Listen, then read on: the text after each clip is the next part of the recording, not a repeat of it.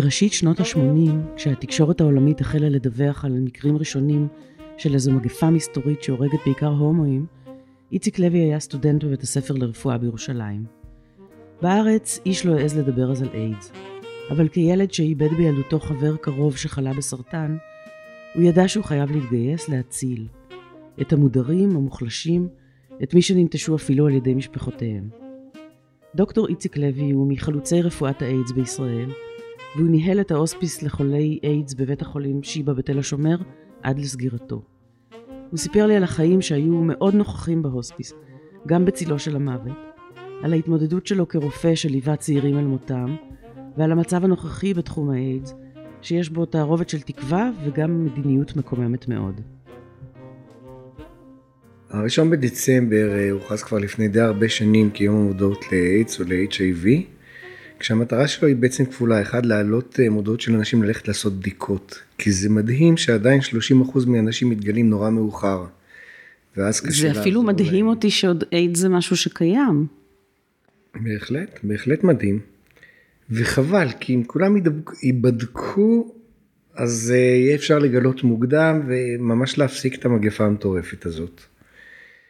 והמטרה השנייה, להפחית סטיגמות, כי זה פשוט מדהים איך אנחנו עדיין ב-2022, הסטיגמות מנהלות את המחלה ואת המגפה הזאת יותר מהרפואה. איזה סוג של סטיגמות עוד יש למחלה הזאת? קודם כל, המון אנשים מאלה שמתגלים נורא נורא מאוחר, אז כשאתה הולך ואתה בודק, אתה רואה שהם היו אצל אה, הרופאים שלהם 20 פעם קודם לכן, עם דברים שצעקו לשמיים, תעשה לי בדיקת HIV. ולא נעשה, וכשאתה שואל את הרופאות והרופאים, למה לא בדקתם למעשה HIV, אחת התשובות המקובלות, אצלנו בחברה זה לא קיים, בעיקר נגיד אצל חרדים, אצל ערבים, אצל אנשים אה, הטרוסקסואלים, אז אצלנו בחברה זה לא קיים. זה סטיגמה שממש אה, מזיקה לחיים, כי אנשים בגלל זה לא, לא מתגלים בזמן. אני אפילו לא, לא העזתי לשער שאתה מתכוון אצל צוות רפואי סטיגמות, אני חשבתי שאצל פציינטים. גם וגם וגם. זאת האנשים עצמם גם לא הולכים לבקש בדיקה, כי הם בסטיגמה מכיוון אחר, הם נורא פוחדים להתגלות ומה זה יעשה להם ואיך יגיבו אליהם, אז הם מעדיפים אה, לשים את זה בחושך. אבל היום זה כבר לא גזר דין מוות, נכון? היום זה גזר דין חיים מדהים, מדהימים, תוחלת חיים שהיא כמעט רגילה אם מתגלים בזמן, עם איכות חיים מצוינת. העובדה שאנשים מטופלים לא מדביקים אחרים, זה מאפשר חיי זוגיות ואינטימיות והבאת ילדים, ובעצם שום חלום אה, לא צריך להימנע מלהגשים אותו עם HIV. ולמרות זאת אנשים לא הולכים להיבדק ומתגלים מאוחר וזה קורע את הלב. מתי אתה הגעת לכל הנושא הזה כרופא? התחלתי בית ספר לרפואה בחודש שבו דווח על החולים הראשונים, ממש. זאת אומרת, אנחנו הולכים יד ביד כבר 42 שנה. זה שנות ה-80. בשנת 1981 התגלו המקרים הראשונים. זה ממש באותה תקופה גם אני בדיוק ככה, מה שנקרא, התחברתי להומואיות שלי, או יצאתי מהארון. זאת אומרת, איכשהו הכל נהיה איזה מישמש אחד. איזה מגפה מסתורית שבאה לעולם, אז קראו לה Grid Gay Related Immune Deficiency, כי חשבו שהיא רק אה, של הומואים. ורגע, רגע, אני הומו, אז מה זה אומר שעכשיו אני גם אקבל את המחלה המסתורית הזאת? והיה על זה דיבור ו... בבית הספר לרפואה? לא, מה פתאום, בשלב ההוא ממש לא, בשלב ההוא לא היה על זה דיבור בשום מקום בארץ. זה לקח עוד אה, הרבה מאוד שנים עד שהיא התחלנו בכלל לדבר על זה, אני חושב שרק סוף שנות ה-80, תחילת שנות ה-90, באמת הבינו אנשים שיש פה מגפה גם בארץ, שזה לא משהו רק של הומואים, לא משהו רק בחו"ל. איך זה הוביל אותך מבחינת בחירות מקצועיות? אני במהלך בית ספר לרפואה נורא נורא התלבטתי אם אני יותר עובד סוציאלי בנשמתי או יותר ביולוג בנשמתי. ולכן התלבטתי בין רפואת משפחה, פנימית ופסיכיאטריה. וכשסיימתי את הסטאז' ולאחר מכן את ההתמחות בפנימית, הלכתי להתמחות בפנימית כי הבנתי שזה יכול לפתוח לי בעצם דלת לכל דבר. קרה דבר נורא מוזר. חולי איידס מתו אז בפנימיות, כשאף אחד בעצם לא ניגש אליהם. אנשים נורא פחדו, הצוותים הרפואיים. אני זוכר שכשעשיתי סטאז' באחד מבתי החולים הגדולים במרכז, יום אחד נפטר אחד מחולי האיידס הראשונים. אז פשוט כל הבגדים שלו, כל הסדינים שהיו על המיטה שלו, החבר'ה במכבסה עשו איזה מין מדורה, וכולם נעמדו מסביב ופשוט שרפו את הדברים. איזה מין משהו, ממש טקס פגאני. אבל איך התייחסו לחולים כאלה בזמן שהם היו מאושפזים ועדיין בחיים? עכשיו בערך כמו למדורה, בחרדה ובחשש. אה, הייתה אז בדיחה שהיום בטח אף אחד כבר לא מכיר אותה, שהדבר היחיד שחולי איידס היו אוכלים אז היה מצות, כי זה מה שאפשר להכניס בחרך מתחת, מתחת לדלת. מתחת לדלת, כן. בדיוק. ו... אני זוכרת כל מיני מחוות כאלה של אנשים נגיד כמו הנסיכה דיאנה, שהלכה לבקר חולי איידס וחיבקה ונשקה אותם, אבל זה באמת הייתה תגובה ל... זה הייתה תגובה לחרדה קיצונית. נכון. אז כאמור, לא היה באמת איזה פסיליטי רפואי שאפשר שהאנשים האלה ימותו בכבוד, כמו שהיה, או יקססו למעשה בכבוד, כמו שהיה לחולי סרטן, כי ההוספיס הזה כבר תפקד, ההוספיס של הסרטן. מצד שני, חלק גדול מהאנשים, המשפחות לא רצו אותם, ולמעשה היה צריך לפתוח איזשהו מקום. בית חולים שיבא, תל השומר, שזה הבית המקצועי שלי היום, כבר 30 שנה, הציע אז לפתוח הוספיס לחולי איידס. זה היה מוזר, כי למעשה הלכו להנהלת הוספיס של הסרטן, ואמרו להם, תראו, יש פה את החולים האלה, שלמעשה אין כל כך איפה לטפל בהם כשהם בשבועות האחרונים לחייהם, אולי תיאותו לקבל אותם. והם פחדו לקבל אותם, כאילו התשובה הפורמלית הייתה, ואם החולים שלנו יידבקו מהם, אז uh, למעשה נאלצו לפתוח הוספיס לחולי איידס. כששמעתי את השמועה שהדבר הזה הולך להתרחש, להיפתח, אז מיד אמרתי, אוקיי, זה לפחות לשנים הקרובות כנראה יהיה הבית המקצועי שלי, בדיוק סיימתי את ההתמחות בפנימית, וכן הגעתי לפתיחה של ההוספיס וניהלתי אותו עד סגירתו, עם הטיפולים המודרניים שצצו 15 שנה לאחר מכן. הבחירה הזאת הייתה מתוך איזו תחושת מחויבות לקהילה שאתה חלק ממנה? אני חושב שהבחירה מתחילה הרבה לפני זה בבחירה שלי להיות רופא. הבחירה שלי היא לעזור לילדים שאין להם מרפא. זאת אומרת, זה מין משהו פנטזיוני כמובן, שגם לא מימשתי אותו בדיעבד, אבל uh, בבית ספר uh, יסודי היה לי חבר מאוד מאוד טוב, שמת מסרטן מוח. ואיכשהו הדבר הזה מאוד מאוד uh, חלחל לתוכי, לאחר מכן הכרתי עוד אה, כמה ילדים שנפטרו מסרטני דם, והדבר הזה שאני צריך ללכת עכשיו לעזור לאנשים שמאוד קשה לעזור להם, איכשהו התקבע בי, ואני חושב שזה הוביל אותי לבית ספר לרפואה. כשפרצה מחלת האיידס, הבנתי שיש פה אנשים שהם מוחלשים גם רפואית, זאת אומרת אין באמת עזרה אמיתית לתת להם. גם מבחינה פסיכוסוציאלית, זה בעצם אנשים שבאמת את רובם לא רוצים כי הם אוכלוסיות קצה. אגב, עד היום זה בעיקר אוכלוסיות קצה. מה זה נקרא אוכלוסיות קצה? אנשים שמודרים ממרכז, מהמרכז של החברה. בזמנו הומואים, אנשים שמשתמשים בסמים, נשים בזנות, מהגרים וחסרי מעמד. זה תמונה של חלק גדול מהנשאים עד היום. ואני הבנתי שאני רוצה להיות במקום הזה, שבאמת יכול לתת איזה סעד רפואי שניתן, וגם את החלק הפסיכוסוציאלי. בגלל שאתה נכנסת לסיפור הזה באמת בשלב המוקדם ביותר, איך אתה לא פחדת מהאיום הנורא הזה, HIV? אני זוכר את הקבלה הראשונה של חולה להוספיס. אני הייתי אחוז חרדות. אגב, אני חושב שאחת הסיבות שהלכתי להוספיס ובכלל להתעסק עם כל הסיפור הזה, אני מת מפחד מהמוות. זאת אומרת, אני כבר הכרסתי אגב שאני לא אמות ונחיה לנצח וכולי, ואגב, אם אני אהיה במצב גסיסה, כל החברים שלי רוצים שאני אהרוג אותם, אני תעשו הכל בשביל להעריך אותי כמה שיותר. הנה, אני מודיע את זה פה קבל עם ועולם. כאילו תקעקע לך על החזה, please resuscitate, please. בדיוק, whatever. ואני זוכר החולה הראשון שהתקבל, אני הייתי אחוז חרדה. כמובן שאני לא יודע אם הצלחתי להכיל את זה או שהראיתי את זה, אבל באתי וליטפתי וחיבקתי וכל מה שחשבתי שנכון לעשות. אבל מיד ברגע שזה נגמר, שסיימתי את העבודה, רצתי הביתה, טסתי למקלחת, חיפשתי על הגוף שלי נגעים, לראות אם יש איזה רמז שאולי נדבקתי ואולי משהו קרה. ואגב, אותו דבר קרה לי גם בקורונה, ממש כתגובה פוסט-טראומטית. כי כמובן שב-HIV מאז למדתי, התרגלתי, כבר הרבה מאוד שנים לא פוחד. אבל כשהתחילה הקורונה, כנראה הייתה לי איזו תגובה פוסט-טראומטית. אני זוכר שכל יום חזרתי מהעבודה, וכזיהומולוג, מן הסתם אה, התעסקתי עם זה די הרבה, ואני פשוט עשיתי בדיקה עצמית על כל הגוף, לראות שלא, איזשהו רמז שמשהו קרה.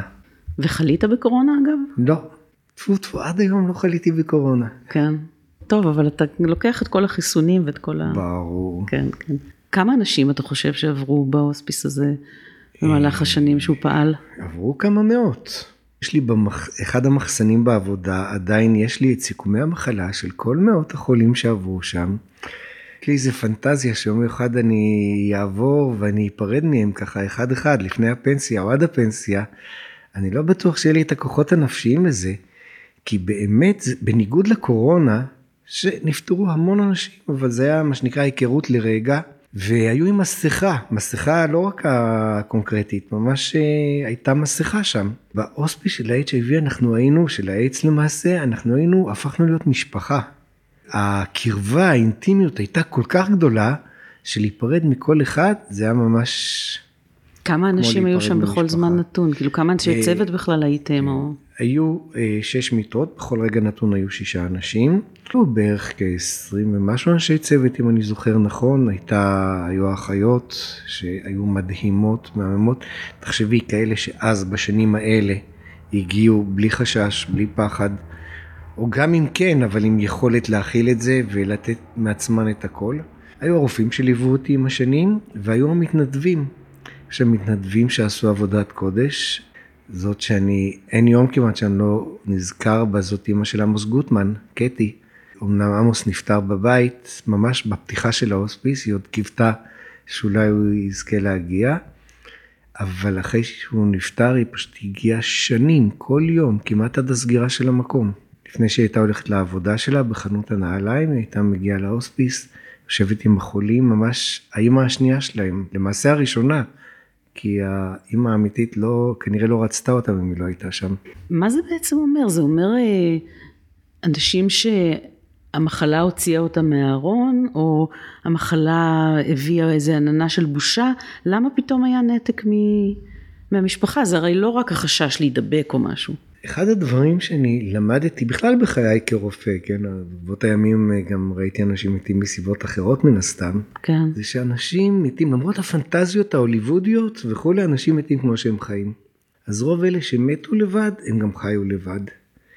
הם עצמם הרבה פעמים ניתקו את עצמם מהמשפחות, בגלל שהם, אה, הייתה לה קשה להם ההתמודדות עם לצאת מהארון אל מול המשפחות, במקרים אחרים המשפחות הנידו אותם.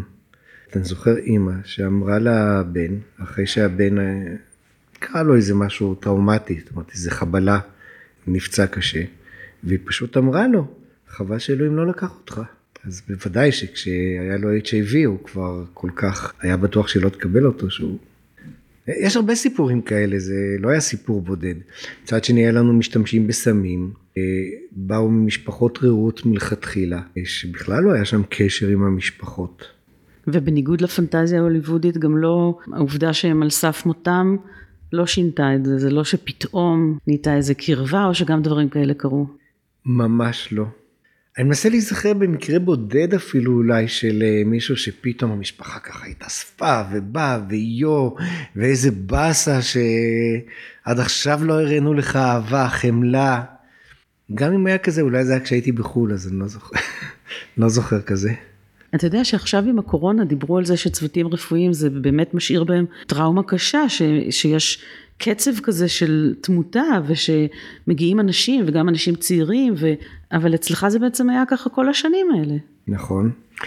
אה, למרבה המזל, כאמור ב-15 שנה האחרונות אנחנו לא בסיפור הזה, אנחנו לא בתמונה הזאת, כן, כי יש באמת טיפול מצוין וכולי. לא שלא מתים מאיידס, כי כמו שאמרתי בהתחלה, עדיין אנשים מתגלים מאוחר ואז לפעמים מתים, מתים אבל במחלקות הפנימיות. אה, הצוותים הרפואיים בוודאי במקום לגמרי שונה ממה שהם היו בזמנו. אני חושב שמה שהעלה לי עכשיו פתאום, ואני כבר לא מחובר למקום הזה, זאת אומרת באמת רגשית אני כל כך התנתקתי, שהיום קשה לי להתאבל, קשה לי להתאבל, בקושי התאבלתי על בני משפחה שלי, חולים אה, של עכשיו, אבל כנראה שבאיזשהו מקום הטראומה ממשיכה לעבוד, כי בן זוגי, צבי הביא, שהוא רופא גם, הביא איזשהו ספר על הקורונה, ספר, אלבום תמונות על הקורונה הביתה. נכנסתי איזה יום הביתה ואני רואה את הספר, ואני הרגשתי פשוט דפיקות לב וחרדה גואה. ואמרתי, לא, לא, הספר הזה חייב לצאת מפה, לעוף מפה. אני לא מוכן לראות יותר שום דבר שקשור לקורונה, למתים, ואני חושב שפשוט זה עורר אצלי את כל הסיפור הזה של השנים. עם המון הבדלים, כי בקורונה משפחות רצו לבוא, הם לא יכלו לבוא בגלל המגיפתיות, ההדבקתיות של העניין, אבל הם נורא רצו לבוא. ב-HIV זה היה הפוך, רצינו שהם יבואו, אבל הם לא רצו להגיע. אגב, אנחנו כן ניסינו לחבר משפחות ואנשים עם איזה מחשבה נרציסטית, שנוכל אה, לעשות את החיבור הזה לקראת המוות. ברוב המקרים לא, לא צלח בידינו, לא עלה בידינו. אבל מה זה אומר מבחינת שגרה? איך מנהלים שגרה שבה המטופלים שלך, אתה יודע לאיזה כיוון הם הולכים והם כולם הולכים לכיוון הזה? איך התמודדתם עם זה? הרי נקשרים, נכון? מספרים, אתה ברור, מכיר את הסיפורים האישיים ברור, שלהם. ברור, ברור, נקשרים, וקודם כל זה היה קשה, זאת אומרת, זה לא התמודדות פשוטה בכלל. את יודעת, קודם כל בחיי היום יום, אתה מדבר עם האנשים, ובסדר, זה חיים, זאת אומרת, החיים נמצאים, זה אחר כך, כשאתה הולך הביתה, זה כשאתה נמצא עם חברים, וכל אחד מספר על החיי היום יום שלו, ופתאום אתה מבין שהסיפורים שלך הם לא הסיפורים שלהם. סתם נגיד סיפור, אה, סיפורים שעולים לי, זה עכשיו תוך כדי דיבור, הכל יבוא. על זה אני סומכת, איציק. בסדר. אחד המטופלים שגם כן בחור צעיר, קסים, שבעקבות ה-HIV גם אה, לקה לימפומה, אה, סוג של סרטן, וקיבל כמובן כימותרפיה ונהיה קרח. כשהוא הגיע להוספיס זה כבר היה ממש בשבוע, שבועיים האחרונים לחייו. אה, הייתי צריך לנסוע לחו"ל לאיזה כנס, ותמיד כשהייתי נוסע לחו"ל הייתי בא לעשות איזה סיבוב, כי זה לא היה ברור את מי אני אפגוש שוב כשאני אחזור מהכנס. ואז הוא פתאום תופס אותי ככה ביד, ואומר לי, איציק, תעשה לי טובה, אתה יכול להביא לי משהו מהדיוטי פרי? ואני אומר לו, כן, בבקשה, מה, מה אתה רוצה? הוא אומר לי, שמפו. עכשיו, כאילו, אני מסתכל על הבחורצ'יק, וכמובן, כולו, אין שום סיכוי שעד שאני אחזור, או עד שהוא ימות, תצמח לו ולו שערה אחת. וזה היה מדהים, הסאבטקסט שהיו שם מסביב. למשל זה שהוא נורא מקווה שאולי בכל זאת עוד יצמח לו איזה, משהו יצמח לו מהדבר הזה. שבכל זאת שאני שם, שאני לא אשכח אותו. ובעיקר שאין לו אף אחד אחר שיכול לבקש ממנו להביא לו דברים. כן. מההוספיס. אני זוכרת, אה, קטי פשוט הייתה מביאה אוכל, הייתה מביאה אפילו, כן, הייתה לה חנות נעליים, הייתה מביאה להם נעלי בית למשל. זאת אומרת, הדברים הבסיסיים שאתה בן אדם מתאשפז והוא צריך שמישהו מהמשפחה יביא ולא היה מי שיביא. איפה הם היו לפני שהם הגיעו להוספיס, אנשים שלא היה להם קשר עם המשפחה? אז זה נורא תלוי, חלק אה, היו בדירותיהם הסחורות, חלק אה, גרו עם המשפחות אבל לא אמרו כלום למשפחות, וחלק היו הומלסים, כל מיני. שעד שלב מסוים התמודדו עם המחלה פשוט ברחוב? ההומלסים. כן. אלה הכי עמידים. כן. אמרת ש... שאולי תשב עם התיקי מחלה האלה, סיכומי מחלה האלה ותיפרד מהם, אבל בטח יש כאלה שאתה זוכר. אני זוכר המון. אני זוכר את הבחורצ'יק למשל, שאז קנאביס רפואי עוד לא היה מקובל. אני, אני גם אישית אגב לא הכרתי את הריח או מה זה, כן? זאת אומרת, לא, לא, לא הכרתי את התחום הזה. יום אחד אומרים לנו, מהנהלת בית חולים, איזה יופי, אנחנו רואים שאצלכם אה, בגינה אה, אתם מעודדים את החולים אה, לגדל צמחים, איזה יופי. מסתבר שהמטופל פשוט גידל לעצמו גינת קנאביס קטנה בחצר ההוספיס. כן. אבל זה לא הסיפורים שלו. זה סיפור נהדר, זה סיפור על יוזמה ותקווה. בן אדם קם ועושה משהו בשביל עצמו, זה דווקא כן נחמד. אז אם את רוצה סיפור באמת על תקווה, כי לא הכל היה רק מוות שם. כן. צריך לזכור שהיה שם הרבה חיים גם. היה איזה בחורצ'יק אחד שהוא היה ממש צעיר, 17 משהו כזה. והוא היה משתמש בסמים, וההורים שלו זרקו אותו כי בשביל לצרוך את הסמים אה, הוא מכר להם מלא דברים מהבית, והוא היה כבר בכלא, מה שאת רוצה. באמת, כשהוא נדבק ב-HIV הוא הגיע להוספיס, ולא יודע למה, משהו ככה, הרגשתי קשור אליו. הייתי בא אליו כל יום לדבר איתו וזה וזה וזה. ואז הוא אומר לי פתאום יום אחד, כאילו, מה אתה משקיע בי כל כך? הרי אתה יודע שלא יצא ממני כלום. ואז אמרתי לו, תראה, אני לא יודע, אני חושב שזה בגלל אה, שאז ניסיתי לטפח איזה גינה בבית, ואמרתי לו, אתה יודע, זה כמו ניצן כזה, משקים, משקים, משקים, בסוף אולי משהו יצמח מהדבר הזה. טוב, אני מגיע אחרי איזה יום או יומיים, אני רואה אותו בחוץ, בחצר, שותל משהו ומשקה אותו. אמרתי וואלה, אם הוא הפנים את זה ככה, כנראה שאולי משהו טוב יצמח. אגב, הוא חי עד היום. אה, זה יפה. הוא נגמל מהסמים, ויש לו היום משפחה עם ילדים, והוא איש מדהים.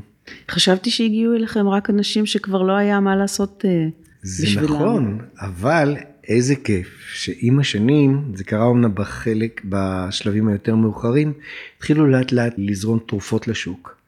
אה, ואז היו אינדיקציות מסוימות שאמרנו שיש תקווה רפואית, אז בכל זאת כן אה, נכליל אותם או באיזשהו מחקר או ניתן להם איזשהו טיפול והם כן אה, שרדו. בתקופה הראשונה הקשה והאפלה, אני מניחה גם שרוב המטופלים שלך היו צעירים. אני מסכים איתך. זאת אומרת, רוב החולים שלי היו חבר'ה מאוד צעירים. אני חושב גיל מוצע סביבות אה, בין 20 ל-30. היו כמה קשישונים בני 50. כן. אבל הרוב היו אנשים צעירים. אנחנו בעצם ראינו מההתחלה תמונה שמשקפת את ה-HIV בארץ. זאת אומרת, רוב האנשים שאנחנו ראינו בתקופה הראשונה היו אה, גברים שמקיימים יחסי מין עם גברים, היו אנשים עם מוצא אתיופי והיו משתמשים בסמים. זה הרוב האוכלוסייה שלנו. עכשיו, בכל אוכלוסייה ההדרה של האנשים הייתה מסיבה אחרת, אבל מה שאיחד את כולם זה שכולם היו מודרים. זאת אומרת שלא רצו אותם, ולכן למעשה הם נאלצו להגיע אלינו. אני שאלתי על ההרכב של האוכלוסייה בגלל שבטח חלק גדול מה... עוד לפני שהיו תרופות וקוקטיילים וכל הדברים שאנחנו שמענו עליהם, בטח היה המון צורך בהסברה ובחינוך.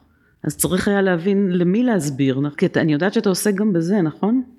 הסברה של HIV, אנחנו אה, מלח, מההתחלה אנחנו שואלים את עצמנו מה הדבר הנכון, האם לפזר את ההסברה לכולם, כי הרי כל אחד יכול להידבק, או באמת ללכת לקבוצות ששם זה יותר אה, נפוץ. ואין ספק שאם אנחנו מסתכלים על יעילות, הדבר הכי נכון זה ללכת אה, לאוכלוסיות ששם זה נפוץ. אבל אז בעצם אנחנו מסתכנים מצד שני באמת בלאבד דווקא את האנשים שם, שם זה פחות נפוץ ולאבחן אותם מאוחר, כמו אצל חרדים, כמו אצל ערבים. אנחנו עסוקים, מה זה אנחנו? אני עסוק בהסברה כל הזמן, בין אם זה ברמה ממש אישית, בקרב אה, חברים, משפחה, אה, אחר כך זה מתרחב לרמה כמובן של סטודנטים וצוותים רפואיים, ברמה הלאומית, דרך הוועד למלחמה באיידס. אבל תגיד לי, כשיש באמת אה, אוכלוסייה כל כך צעירה, מדברים איתה על מוות? הדיבור על אה, מוות היה מאוד שונה בין הקבוצות. קרה בתקופה ההיא זה שהתפתחה איזה מין תרבות של גסיסה ומוות, אה, בעיקר בארצות הברית, בקרב נשאי HIV, שקצת הועתקה לארץ. זאת אומרת, היה איזה מין ממש גלוריפיקציה כזה של המוות, זאת אומרת, אנשים שעוד לא היו צריכים אפילו למות, כבר אמרו, יאללה, בואו ניכנס להוספיס. ו... מה, בגלל כל מיני סדרות טלוויזיה ודברים זה, כאלה? אפילו לא סדרות, זה יותר ממש, את יודעת, היו בקשר עם אה, חברים בחו"ל. הדיבור שם היה מאוד ישיר, ובעיקר מצד האנשים עצמם. זאת אומרת, הם דרשו ממני לדבר על המוות. אמרתי לך, אותי זה מפחיד, אני... אה, גם מוות של אחרים זה מפחיד אותך? ברור, לא צריך ש...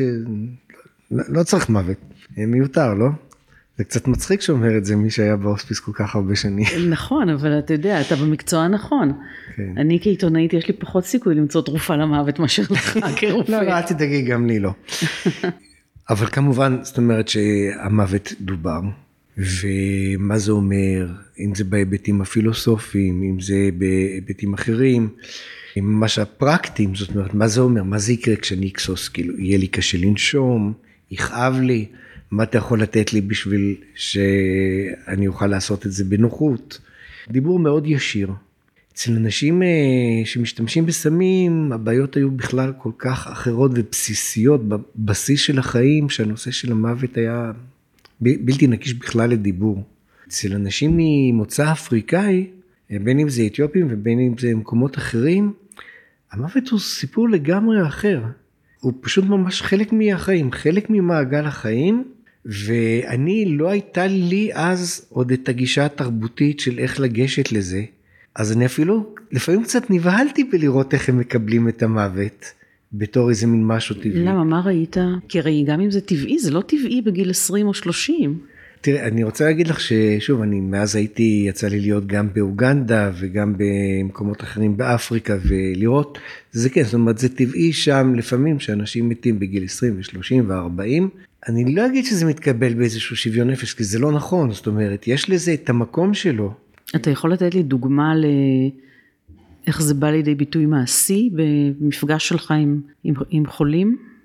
אני חושב עכשיו פתאום שבגלל שאני מאוד קרוב הייתי בתרבותי ולחולים ההומואים, או אפילו נגיד המשתמשים בסמים הלבנים נקרא להם, שאני התחברתי מאוד, אז אני יכול עכשיו לזכור ולספר לך המון דברים. כנראה שעם החולים האפריקאים אני הייתי כל כך מרוחק, לא, לא פיזית, אה, נפשית כן. מהמקום הזה, שאני פשוט לא יודע. לא, לא חשבתי על זה עד היום, זה מרתק, זה היה לחולה שמאוד צעיר, שפחד מהמוות לפחות כמוני. ואני חושב שאיתו אולי זה היה הכי קשה. כי... כמה צעיר?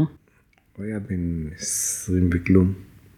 עכשיו, הוא היה באמת בתקופה שאין מה לתת. זאת אומרת שכלום, כל מה שאפשר זה לתת נוזלים אולי שלא יתייבש, אבל הוא רצה למצות את החיים, כאילו אפילו אם אפשר לתת לו עוד, לא יודע, יום, יומיים. כאילו היה לנו איזה מין משחק שהייתי מחבר אותו לעירוי, והיה מרגיש שזה ממלא אותו אנרגיות, ככה כמו איזה מין תחנת דלק.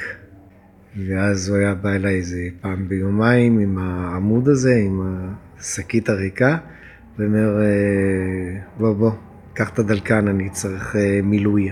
זה, זה נורא עצוב לי, כי בעצם זה אחד החולים היחידים שלא הצלחנו להגיע לדיבור מעבר לקונקרטי. מעבר ו... למה כואב לך ומה אני אתן לך בדיוק, נגד הכאב הזה. כן. ו... עכשיו, למה זה, למה זה כואב? כי אני חושב שאלה שלא הצלחתי להגיע איתם לדיבור במקום הזה, מתו הכי בודדים.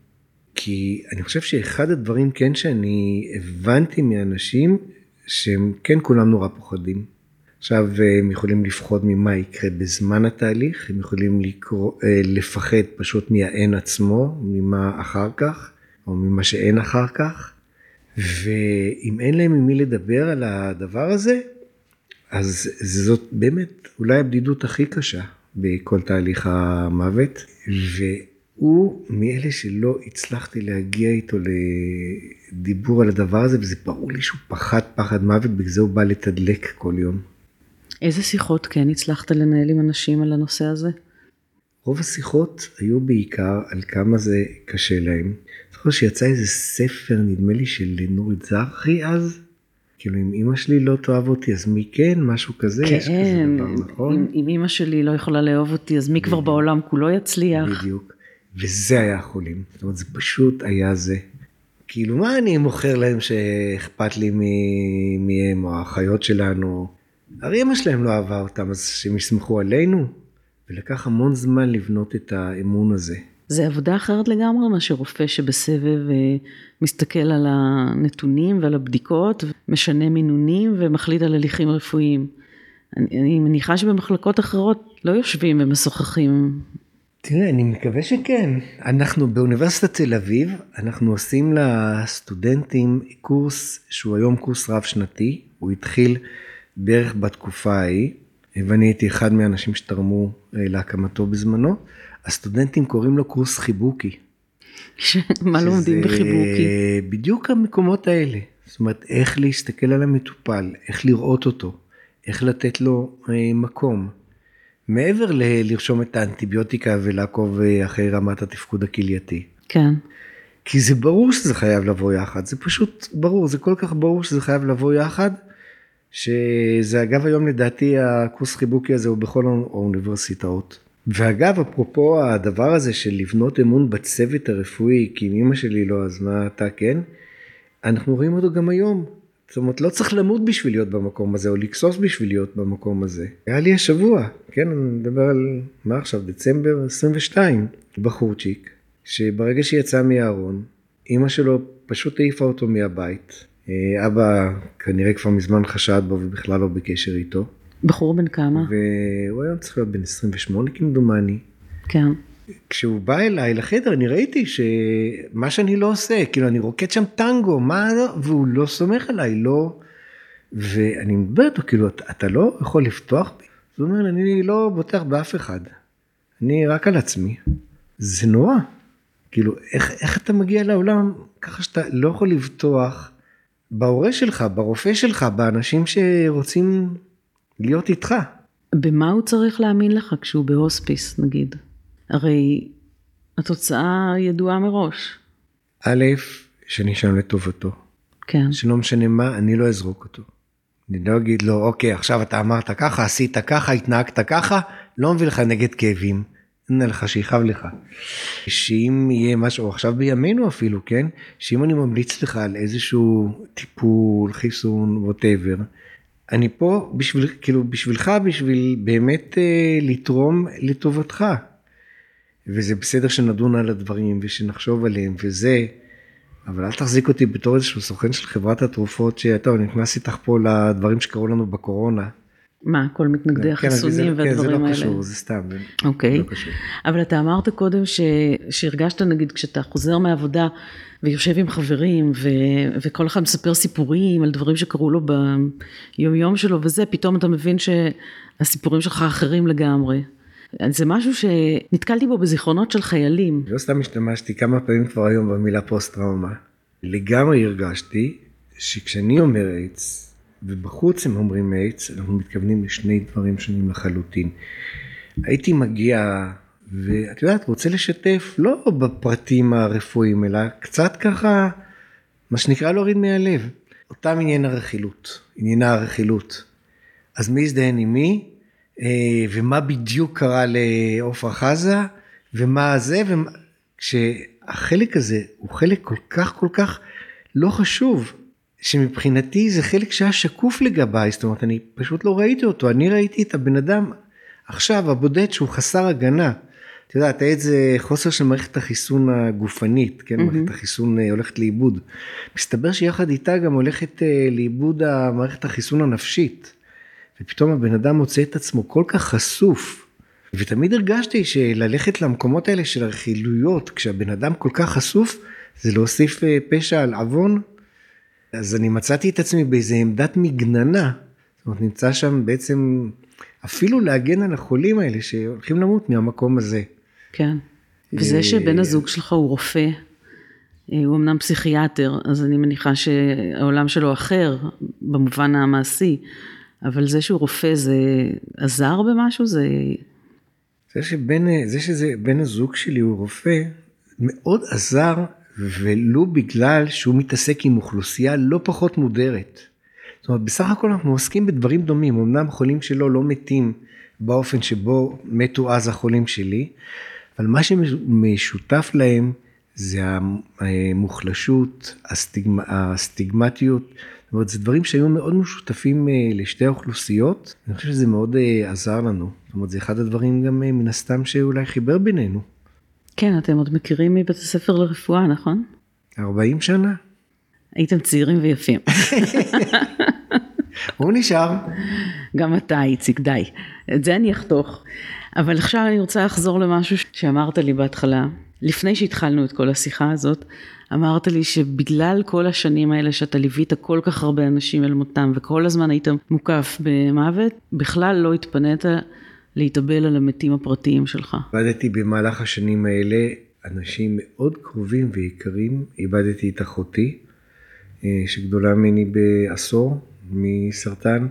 איבדתי את שני הוריי, שאיכשהו אני הייתי בטוח שלפחות אמא שלי תחיה לנצח. כן. איבדתי חבר שבעצם היה החבר הכי טוב שלי מאז הצבא.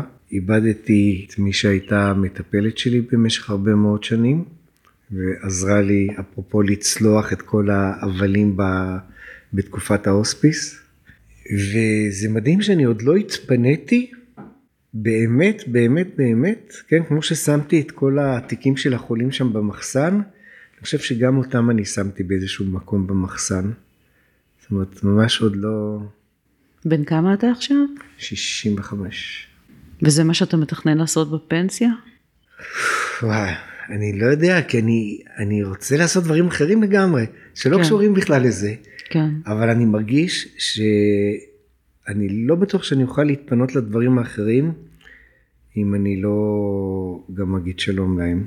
אתה לא הזכרת קודם שאתה נעזרת בטיפול במשך כל השנים האלה, וזה כאילו צעד נורא חכם. אני חושב שמה שעוזר לי היום זה בעיקר החברים הקרובים שבניתי במהלך השנים, שבהחלט כן אני יכול להיות איתם בקשר ממקום אה, אחר. אה, בן הזוג כמובן. אני חושב שגם העובדה שיש לי ילד הופכת את הדברים לאחרים, כי בכל התקופה ההיא לא היה לנו עדיין ילד, ואני חושב שזה אחרת. זאת אומרת, הפוקוס היום הוא אחר, כל החשיבה על חיים היא אחרת. אגב, במהלך השנים האלה היו בהוספיס גם נשים? היו בהוספיס גם נשים, ומעט מאוד אה, נשים שאו שהן עצמן היו בזנות, או שבן הזוג שלהם משתמש בסמים. ואז השיח היה אחר? זה היה כמו עם ההומואים, זאת אומרת, משהו מודר, משהו שנחשב ללא טוב, ל... ואתם הייתם ההוספיס היחיד כן, לחולי איידס. כן, יצא שהגיע מישהו שאתה הכרת מלפני כן? כן. איבדת חברים כאילו של איידס? יצא לא מאוד מאוד קרובים, אבל בהחלט אנשים שהכרתי מהמיליה, מה- מה שנקרא מהחבר'ה. כן. זה היה קשה אותו דבר כמו גם עם האחרים. שוב, כי מהרגע שהם היו שם כבר היה חיבור כל כך, שאני, האמת אני קצת כאילו עכשיו אה, ממש מרגיש לא טוב עם זה, שעם החבר'ה האלה יכולתי להיות ולהרגיש מחובר ולגרום להם אולי לשתי דקות להיות אה, פחות לבד, בעוד שעם האוכלוסייה האתיופית לא הייתי במקום הזה. טוב, אתה יודע, אנחנו לא לומדים עד שאנחנו לא לומדים. לא כן, אבל אנחנו לא באים מראש עם כל הידע וה... לא חשבתי על זה. אתה נושא איתך גם אה, חברים וגם הורים, נגיד, אה, לי המוות של ההורים שלי היה מאוד קשה, אבל זה כאילו הדברים שהם הצפויים וסדר הדברים שאנחנו לכאורה מוכנים אליו בחיים וכל זה. אבל גם אה, חברים וגם אחותך, אתה חושב שאתה תוכל לעשות עם זה משהו? אני שמץ. זה מדהים, כי אני רואה סרט מצויר, ובסרט המצויר איזה דמות צדדית לגמרי שהמתה, אני יכול למרר בבכי. בעוד שעל החבר הכי קרוב, אני דמעה לא הזלתי.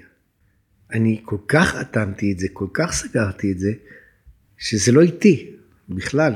כן. כמה שנים עברו מאז אחותך?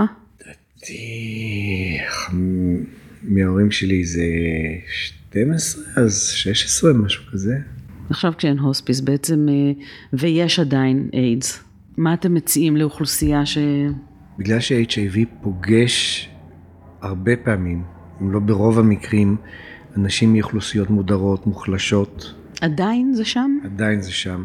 כל המחלקות בארץ היום הן מחלקות אה, רב-תחומיות, זאת אומרת, חוץ מהכוח הרפואי והסיעודי, יש גם אה, עבודה סוציאלית ופסיכולוגיה וכולי וכולי. זה מדהים, כי את יודעת, בישיבות צוות שלנו, כשמגיעים אנשים שהם, מה שנקרא, חדשים במקצוע או בתחום, והם שומעים אותנו, אצלנו זה כבר טבעי, הם פשוט אה, כמעט מתחילים לבכות בגלל הסיפורים האנושיים שיוצאים שם. אנחנו בהחלט אה, נותנים מענה ביו-פסיכוסוציאלי כזה משולב. דווקא מבחינה ביולוגית היום זו מחלה מאוד קלה לטיפול באופן יחסי. יש קוקטיילים במחאות שהם מאוד קלים, מאוד uh, יעילים, חסרי תופעות לוואי. העניין הוא איך להביא את האיש להתגלות ולקחת את הקוקטייל וגם להרגיש טוב עם עצמו. כי זה שהוא בריא כרגע גופנית עוד לא הפך את עצמו למרגיש טוב עם עצמו.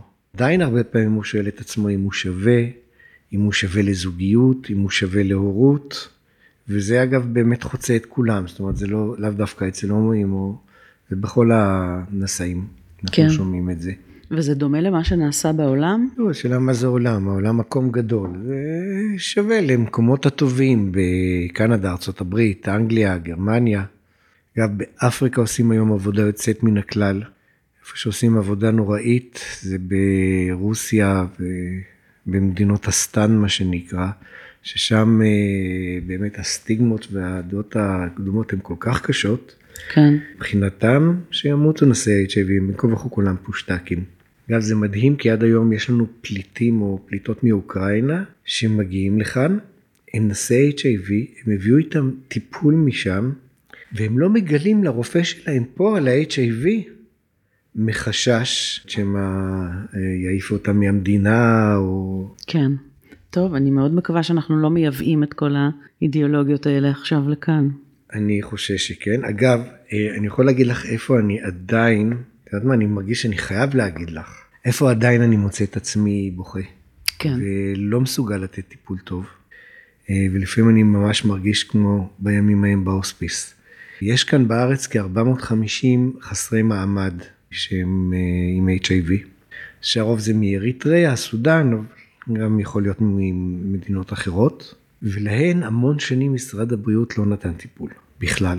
היה לחץ מאוד גדול שלנו, איגוד רופאי האיידס, עבד למלחמה באיידס וכולי, ואז משרד הבריאות נאות לתת איזשהו טיפול מאוד מאוד חלקי לאנשים, טיפול שכולל תרופות של הדור הראשון והשני, אלה שאנחנו לא מעיזים, לא היינו מעיזים היום לתת אה, אותם לנשא HIV בארץ. בגלל תופעות לוואי, בגלל, בגלל תופעות לוואי, כן. בגלל יעילות פחות טובה. וזה התרופות שאנחנו נאלצים לתת אה, לאנשים, ומהסיבה הזאת הרבה פעמים הם לא לוקחים את הטיפול התרופתי כי הוא עושה להם תופעות לוואי, ואז אין לנו למעשה מענה, ואנשים פשוט גוססים בדיוק כמו בתקופה ההיא. רק שאת יודעת, בהיותם חסרי מעמד, אז גם אין להם לא קופת חולים, לא ביטוח לאומי, לא, לא, לא. פשוט אנחנו רואים שם מחזות זוועה. יש, יש אה, מרפאה של רופאים לזכויות אדם. אנחנו נעזרים בהם המון. אבל את יודעת, כשיש למישהו HIV, אם אין לך טיפול לתת לו ל-HIV, שום רופא לזכויות אדם לא יעזור. זה בדיוק אותו דבר כמו להגיד שימותו הנשאים כי הם פושטקים. לגמרי, לגמרי. אז אם יש מקום שמחזיר אותי 30 שנה אחורה לתקופה ההיא, זה, זה המקומות האלה. כן. אז זה המקומות של לעמוד חסר אונים במקום הזה. והילד רוצה את אימא שלו, ואימא שלו לא באה. וההוא, כן, עם העמוד, שהוא רוצה לחיות ואין לי, אין לי מה לתת לו, ואני, או היום, החולה, ממש היום בבוקר, כן, החולה הזאת שיש לה אי ספיקת כליות בגלל שהיא חסרת מעמד ולא יכולתי לתת לה טיפול טוב, הכליות שלה התקלקלו בגלל זה, רק בגלל זה, והיא עלולה להדביק את העובר שלה, רק בגלל זה, ואין לי מה לתת לה, ואני עומד שם חסר אונים, וכשבעצם הפנטזיה שלי, אם אני חוזר לפנטזיה למה הלכתי לבית ספר לרפואה, בשביל להציל אותם, אבל אין לי. ומה אתה עושה? חוץ מלדפוק את הראש בקיר. אז הרבה פעמים אני דופק את הראש בקיר, הרבה פעמים אני צועק במקומות הלא נכונים. אה, אני משתדל גם, נגיד לחולה הזאת של היום בבוקר, הפעלתי את כל העולם ואשתו ועבד למלחמה בית, הצליח להשיג לי תרומה של איזה כמה קופסאות תרופות. כן. אבל זה לא משהו שיוכל להחזיק אה, לאורך שנים. במבט מבחוץ על עולם הרפואה, כאילו ברור לי שאתם לא יכולים להציל את כולם, שאתם לא יכולים לעשות את כולם, אבל אתה מדבר על תסכול אחר, לא על תסכול אה, שהמדע לא מסוגל לתת תשובה, אלא לא, הבירוקרטיה לא והחברה. כשהמדע, ברור, כשהמדע לא נותן, המדע לא נותן, שם אין לי בעיה, אין לי בעיה. אבל אם הייתי יודע שיש לי משהו נגד כאבים ואני לא יכול לתת אותו, כי לא נותנים לי לתת אותו, זה היה הורג אותי מבפנים. אני חושב שהמקומות האלה קצת הרגו לי מבפנים את ה... יכולות להתחבר למקומות האלה. כן. מה תעשה בפנסיה? משהו... מה הפנטזיה שלי? כן. לעשות סרטים דוקומנטריים על בתי קברות. באמת? לא, אתה לוקח אותי בתור תחקירנית, ברור לך. מה זה? אני את כל הפודקאסט הזה עבדתי רק בשביל להגיע לתפקיד הזה. וואו. כן, איפה אנחנו מתחילים? פרדשז? אה, אפשר? וזגרב? יש שם בית קברות מעניין? מדהים. טוב, תודה רבה איציק.